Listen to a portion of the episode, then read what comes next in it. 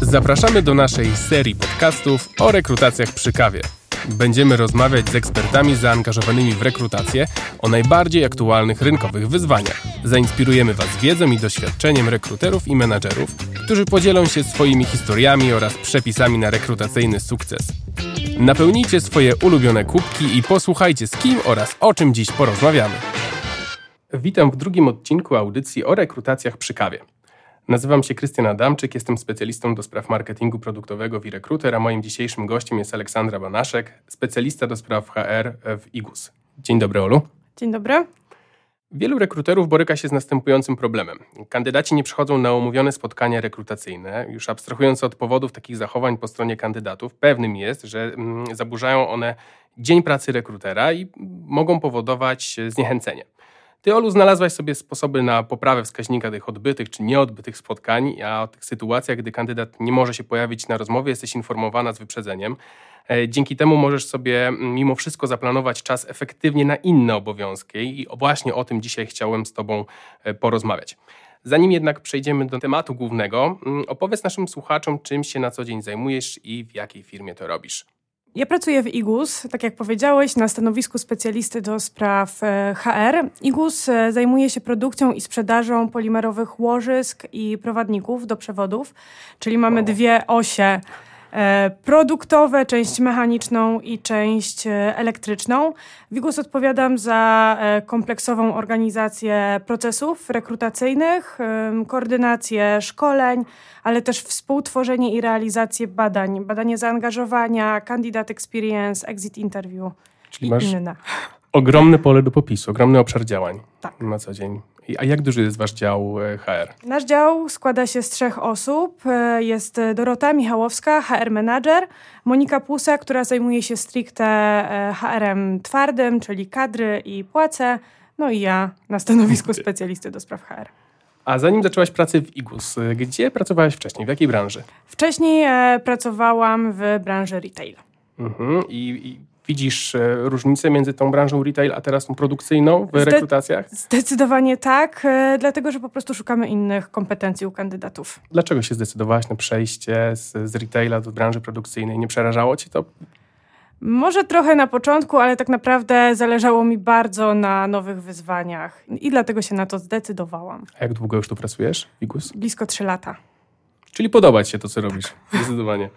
E, okej, okay, przejdźmy do specyfiki rekrutacji Wigus. Jakbyś mogła mhm. nam opowiedzieć, jak wygląda proces rekrutacyjny? Czy to w ogóle jest jeden proces, czy kilka procesów w zależności od danej rekrutacji? Wszystko zależy tak naprawdę, czy rekrutujemy do naszej części produkcyjnej, czy rekrutujemy do biura i do e, działu handlowego. Mhm. Jeżeli chodzi o e, rekrutację na produkcję, skupiamy się głównie na e, poszukiwaniu umiejętności takich twardych, czyli na umiejętności majsterkowania i takich mhm. zdolnościach elektrycznych i to weryfikujemy w trakcie procesu rekrutacyjnego.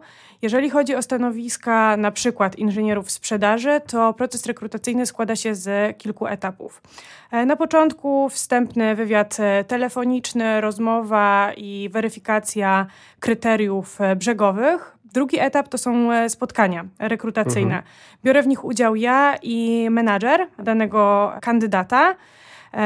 W trakcie spotkania weryfikujemy i umiejętności takie stricte e, techniczne, techniczne tak. E, za pomocą pytań i za pomocą testu technicznego, który mamy wystandaryzowany, przygotowany przez naszą centralę w Niemczech, mhm. ale też w związku z tym, że poszukujemy takiego kombo kompetencyjnego, czyli i e, kompetencji twardych i miękkich. Weryfikujemy jeszcze te miękkie w trakcie spotkania. Po etapie spotkań, gdzie staramy się, żeby były na nie zaproszone około 7 osób, mhm. wybieramy dwie najmocniejsze z całej rekrutacji i zapraszamy do nas do Warszawy na tak zwany Dzień Kandydata. Okay. To są dwie osoby, które są zapraszane do nas na dłużej, oczywiście w oddzielnym czasie, na takie 3-4 godziny. Mają wtedy okazję poznać wszystkich e, pracowników stacjonujących w Warszawie, zobaczyć w jakich warunkach pracujemy, jaka jest kultura, energia w firmie, e, porozmawiać dłużej z potencjalnymi współpracownikami, mhm. no i z naszym dyrektorem zarządzającym, żeby już taka ostateczna decyzja o podjęciu współpracy była świadoma z obu stron.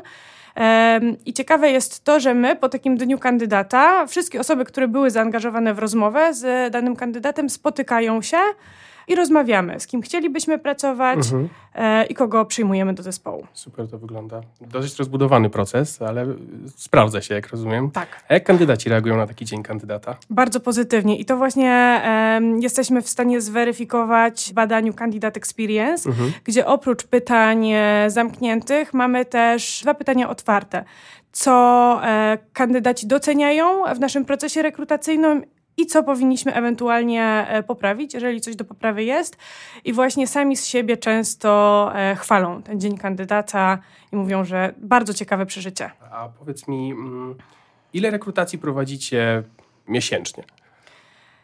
To jest u nas bardzo płynne. W tym momencie mam otwarte sześć projektów mhm. rekrutacyjnych. W skali roku to jest około 20-30 rekrutacji. I ilu kandydatów zgłasza się mniej więcej na sprzedażowe rekrutacje?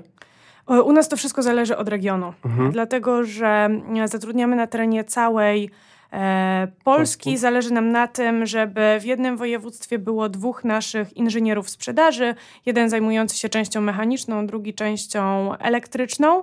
Zdarzają się takie rekrutacje, gdzie na jedno stanowisko mamy 60, 70 CV, mhm. a mamy takie województwa, takie regiony, gdzie na przykład e, dostajemy 20 czy 30 i co wtedy? aplikacji. I co wtedy, gdy masz te 20-30 aplikacji?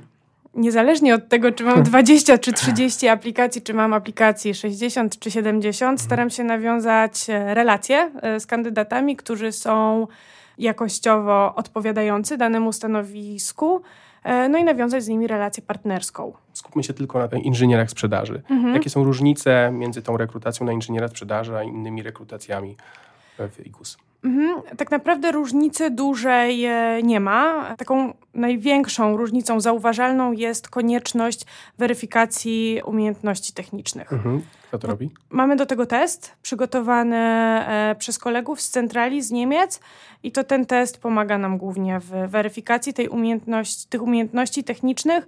Oprócz tego w trakcie pierwszego etapu, czyli spotkań rekrutacyjnych, o kwestie techniczne dopytują też menedżerowie danych osób, no czyli właśnie. bezpośredni przełożeni. Mówiłaś o menadżerach, czyli angażujecie menadżerów w proces rekrutacji. Tak, dla kandydatów jest bardzo ważne, żeby już na pierwszym etapie, na pierwszym spotkaniu poznać menadżera i wiedzieć, z kim ewentualnie dalej w przyszłości będą współpracować. Muszą czuć to flow ze swoim przyszłym przełożonym. A jak przygotowujesz się do rozmowy z kandydatami?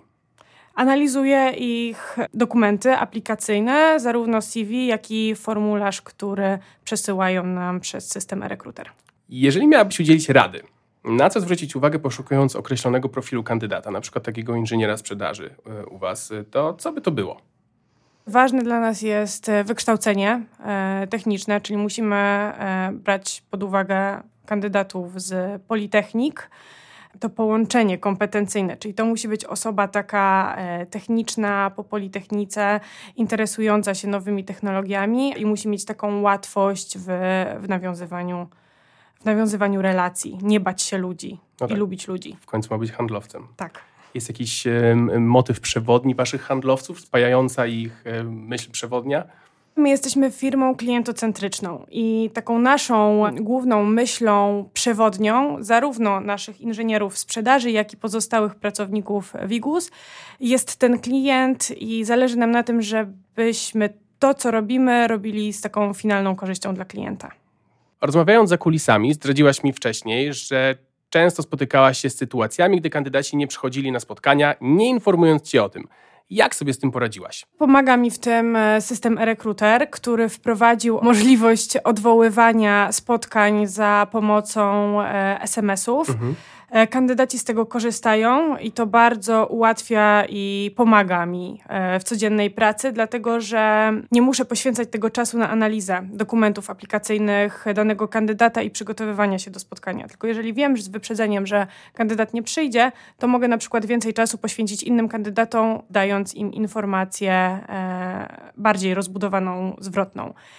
Mm, pomaga mi też to, że w momencie, kiedy zapraszam kandydatów na spotkania e, telefonicznie. Mhm. E, proszę ich, żeby potwierdzili mi obecność na spotkaniu i zależy mi na tym, żeby w trakcie tej rozmowy telefonicznej oni się zadeklarowali, że ok, na przykład do środy potwierdzę swoją obecność, albo jeżeli coś się stanie i nie będę mógł wziąć udziału w tym spotkaniu, to też o tym poinformuję. Zauważyłam, że jeżeli kandydaci zobowiązują się do, do takiego poinformowania, do przekazania takiej informacji zwrotnej, to częściej ją faktycznie przekazują. Czyli widzisz różnicę, gdy, gdy masz tą możliwość, żeby oni odwoływali spotkania, a gdy jej nie było? Zdecydowanie tak. Mhm. A czy Twoim zdaniem e, istnieją jeszcze jakieś e, inne czynniki, które miałyby szansę zredukować tą e, liczbę nieodbytych spotkań? Co tu jest ważnego? Hmm.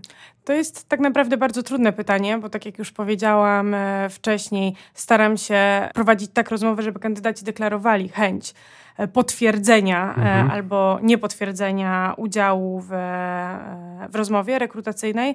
E, no i system rekruter. To, że 24 godziny przed spotkaniem każdy kandydat dostaje e, SMS-a jeszcze z przypominajką o tym, że następnego dnia jest takie spotkanie i jeżeli coś w jego życiu się wydarzyło i mhm. pojawić się nie może, albo po prostu nie chce się pojawić na danym spotkaniu, e, bezboleśnie może wysłać krótkiego, zwrotnego SMS-a, nie? I my od razu mamy tą informację i możemy inaczej zagospodarować i rozdysponować swój czas. A komunikujecie się z tym kandydatem ponownie, takim, który odwołał? Zależy. Teraz system rekruter umożliwia e, przekazanie w SMS-ie zwrotnym nie tylko informacji nie, ale jakiejś też innej rozbudowanej informacji, mhm. jakiegoś dłuższego SMS-a. Tak.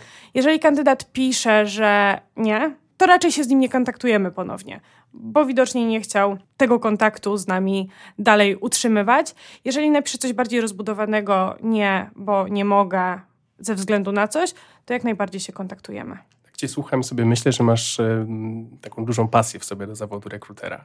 Tak. Skąd ją bierzesz? Gdzie ona w tobie siedzi? Co ciebie prowadzi do przodu?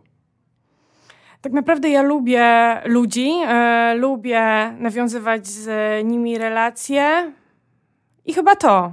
Ta, mhm. ta codzienna możliwość rozmów z ludźmi, spotykania się z nimi, poznawania ich, bo ja wychodzę z założenia, że w każdym człowieku drzemie coś ciekawego.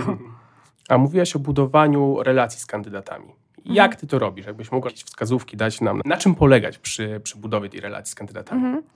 E, rozmowa i dawanie informacji zwrotnej po każdym etapie nie tylko jeżeli kandydat potrzebuje i wymaga tej informacji zwrotnej, bo czasami kandydaci sami się e, upominają o to, żeby otrzymać feedback, na przykład po spotkaniu e, rekrutacyjnym, ale sama z siebie staram się wychodzić z tą informacją zwrotną, przekazywać ją i dawać jakieś wskazówki na przyszłość e, i też właśnie budować taką relację, bo nawet jeżeli w danym momencie nie jesteśmy w stanie my zatrudnić tej osoby na dane stanowisko, bo zdecydowaliśmy się na jakiegoś innego kandydata, mm, to może w tej osobie drzemie jakiś potencjał i fajnie jest zachować dobry kontakt na później, bo firma się rozwija i być może pojawią się jakieś nowe stanowiska, wakaty, e, na które właśnie tych kompetencji i takiej osoby byśmy potrzebowali. A jest coś w procesie komunikacji, co się u Was nie sprawdziło? Testowaliście to, a nie weszło to w końcu do procesu? Tak. Mm, na początku, jakieś pół półtora roku, może dwa lata temu, chcieliśmy, żeby tą informację zwrotną po drugim etapie spotkań rekrutacyjnych, czyli po dniu kandydata, przekazywał bezpośredni przełożony, czyli menadżer danej mhm. osoby.